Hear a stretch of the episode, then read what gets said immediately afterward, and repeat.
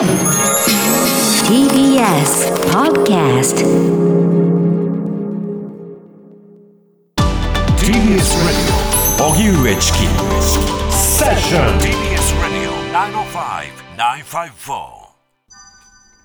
IOC バッハ会長が広島を訪問東京オリンピックの開幕まで1週間となった今日 IOC 国際オリンピック委員会のバッハ会長が被爆地の広島市を訪問し平和記念公園の原爆慰霊碑に花を手向けました。また大会組織委員会の橋本聖子会長とともに被爆者との対話を行いました。バッハ会長は国連で採択されたオリンピック休戦決議の期間が始まる日に合わせ被爆地からスポーツを通じた平和への取り組みを世界に発信する考えです。一方 IOC のコーツ委員長は被爆地の長崎を訪問しました。ただ新型コロナウイルスの感染が拡大する中でのオリンピック開催に対する異論は根強く IOC 幹部の被爆地訪問には現地の市民団体からは政治利用との批判の声が上がっています。では IOC のバッハ会長が広島を訪問え現地で取材をしていた RCC 中国放送の寺岡俊記者に聞きます、寺岡さんこんにちは。あ、こんにちは。よろしくお願いします。お願いします。お願いいたします。さて今回のバッハ会長の広島訪問その目的というのはどういったものだったんでしょうか？はい、えっ、とバッハ会長がまあスピーチでも、えー言ってたんですけれども、まあ今日からあのごり、えー国連採国連で採択されたオリンピック休戦の期間が今日からスタートするということで、はい。ここでまあ広島からそういう平和へのメッセージをまあ発信したいという、えー考えがあったのではないかと思います。うん。今回広島到着後バッハ会長どういったスケジュールで動いてどんな反応だったんでしょうか？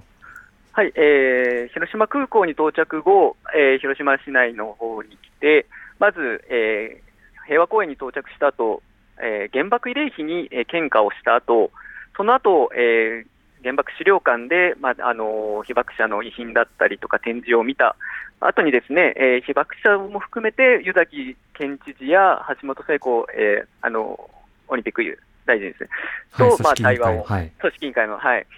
えーと対話をするというような形で、その後、まあえーと世界に向けてスピーチを発すというような形で、2時間ほどの滞在になったかとは思います、あの広島の平和公園の中では。うん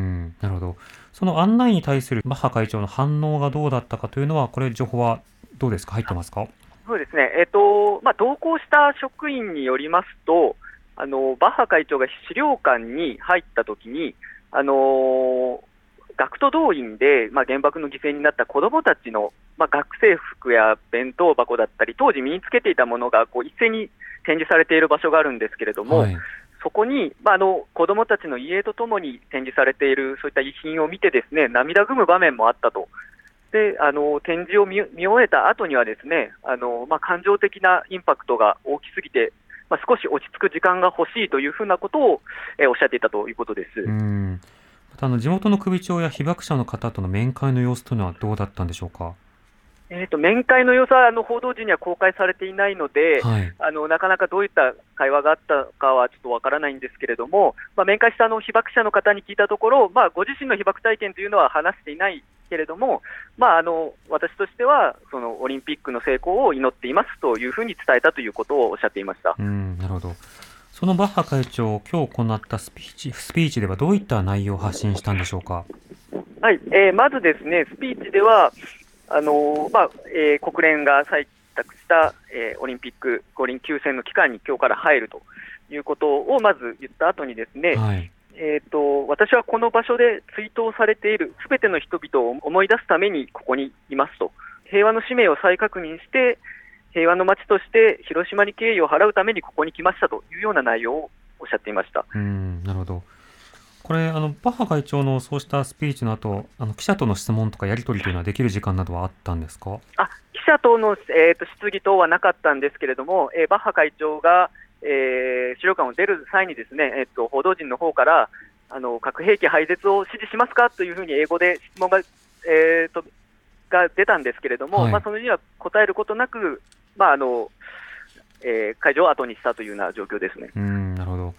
今回のバッハ会長の訪問にあたっては、あのコロナのリスクであるとか、オリンピックそもそものあの賛成反対という話もありまして、あの抗議の声を上げる方もいらっしゃったと伺ってるんですが、そのはい様子というのはどうだったんでしょうか？はい、あのーえー原爆慰霊碑に献花をする際にですね、まあ、一番近い規制線の外から、えーとまあえー訪問に反対しているデモ行進をしている人たちの、えーとまあ、帰れだったりとかですね、はい。広島を利用するなというような声が、まあ、ずっと聞かれていた状況ですね。うん。で、バッハ会長があの献花して、まあ、1分近く頭を下げて、ずっと祈りを捧げているようなようには見えたんですけれども、はい。その間もずっとそのデモ隊から聞こえる声というのは、ずっとひあの公園内に響くような形になっていて、私もちょっと長く広島を取材をしているんですけれども、こういうちょっと献花のシーンというのは見たことないので、うんとても、まあ、異様な光景というようなですね、そういうふうには映りました。なるほど。あの実際、その広島の方で、このバッハ会長のあの広島、えー到着ということについて、あるいはそのええスケジュールのことについて、もともとこう賛否というのはどれぐらい分かれているという印象ですか？そうですね、まあ、多くの人が、そのバッハ会長が広島に来ること自体は、やはり、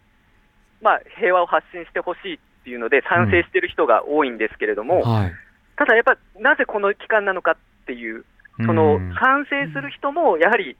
今回じゃなかったらもっと良かったのにというような声も多くですね、やはり反対している人に関しては、やはりバッハ会長が来るというよりかは、もうオリンピックを開くことがやはりダメなんじゃないかという、うんそういうまあ、オリンピックを開催するための、その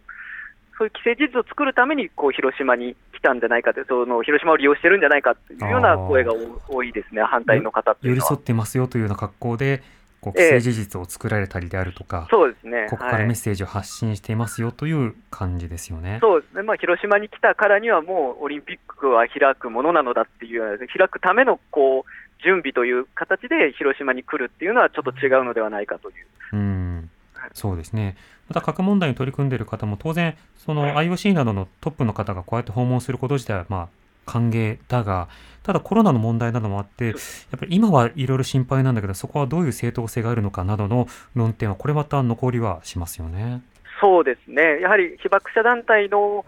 えー、と代表の人もですね、まあ、あの幹部の人たちもですね、まあ、来て、この原爆の事実というか、惨状というのを知ってもらって、それを世界には発信してほしいと、それは強く願言っているんですけれども、うんその広島もやはり、この緊急事態宣言明けるまで、かなりコロナの数というのが多くて、やっと落ち着いてきたんだから、今じゃなくてもいいんじゃないかというようなですね、そういう本当に複雑な思いを持たれている人が多いですね。うんわかりました。寺岡さん、ありがとうございました。はい、ありがとうございましたありがとう。ございました。RCC 中国放送の寺岡俊記者に伺いました。荻上チキ